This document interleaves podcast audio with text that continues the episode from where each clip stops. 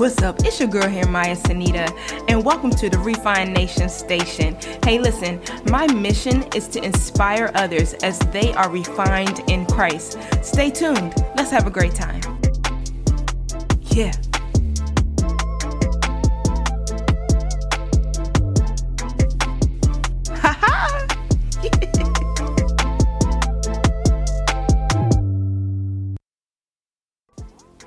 What's up, Refine Nationers? Welcome back to the Refine Nation Station, the podcast.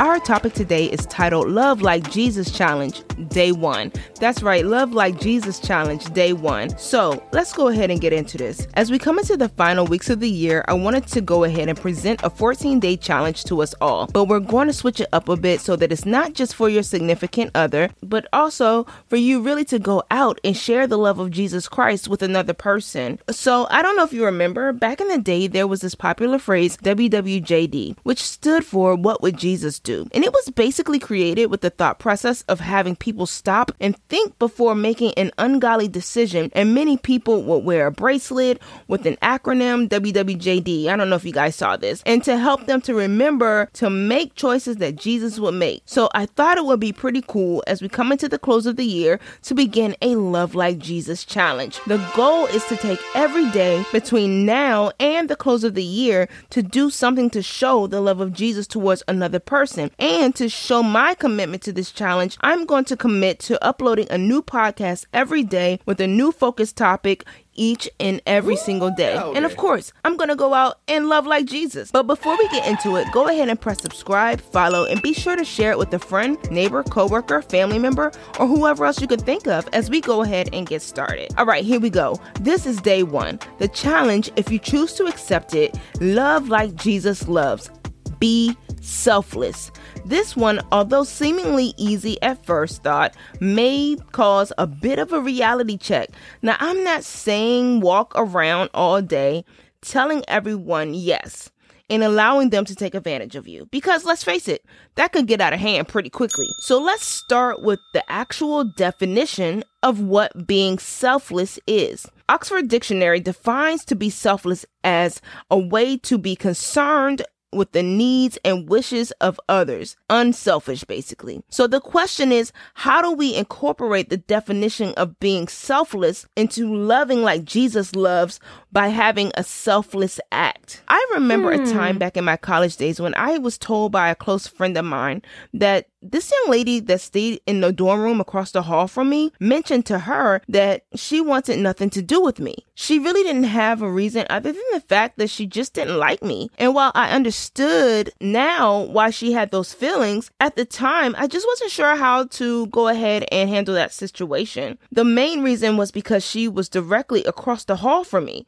and I saw her on a daily basis. Like I saw her every single day. And I don't know if you've ever been in a situation where you're constantly in the company of someone who has made themselves your enemy. Like you had no problem with them, but apparently they have a problem with you. Like uh-huh. maybe a coworker or a neighbor or someone like that. Some of y'all saying your kids, but please don't say that around them. Just don't say it. Whatever it is, it's just not fun. But yeah, I began praying about it, and one day soon after, another dorm mate within there, um, within my dorm, came into my room and mentions that this young lady across the hall from me that doesn't like me was not feeling well, and she was hungry. So I decided, even though I knew there was a chance of her rejecting me, and I knew that she may uh, have some conflicts as I go over there, that I would go ahead and take the risk and take her some soup that I had already had like in my cabinet. So I grabbed a cup of soup and headed across the hall and knocked on the door and she opened it, and to her surprise, it was my friendly smiling face offering her a can of soup. I even went as far as to asking her if she would like me to prepare it for her. Of course, she was more than happy to take me up on the offer. And later on, she came back to me and told me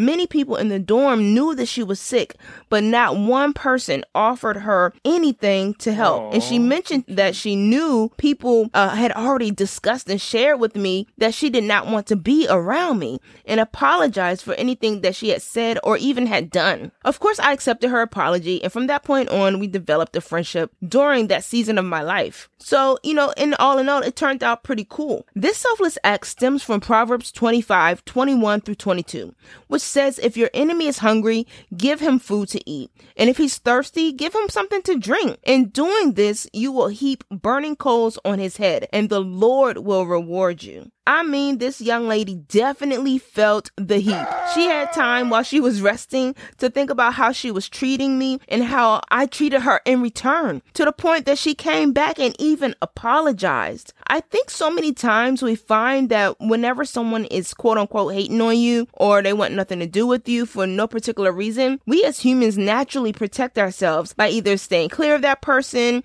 or maybe because of insecurity, we're talking about them or treating them the way that they treat us us. But is that really showing love like Jesus? Hmm. Let's get hmm. real. Jesus reminds us to resist evil and turn the other cheek. Like, give that person another chance. Now, while that is not easy because you've already been hurt by that person and you really don't want to deal with them anymore. It is one way that we can be selfless. So, here are some other practical ways that we can be selfless as we go through our day. Number one, and this is pretty simple, guys. Just smile. Like, smiling can not only brighten someone's day, but also research shows that it can relieve stress. So maybe while you're in the store grabbing some groceries, or at the gas station pumping gas, or maybe at lunch with somebody, um, you can smile at the waitress or the waiter. These are different ways that you can be selfless and just providing someone a smile. You never know how much of an impact that will do. Number two, take time to check on your neighbor or friend. Like, for real, when was the last time you actually took time to call or visit someone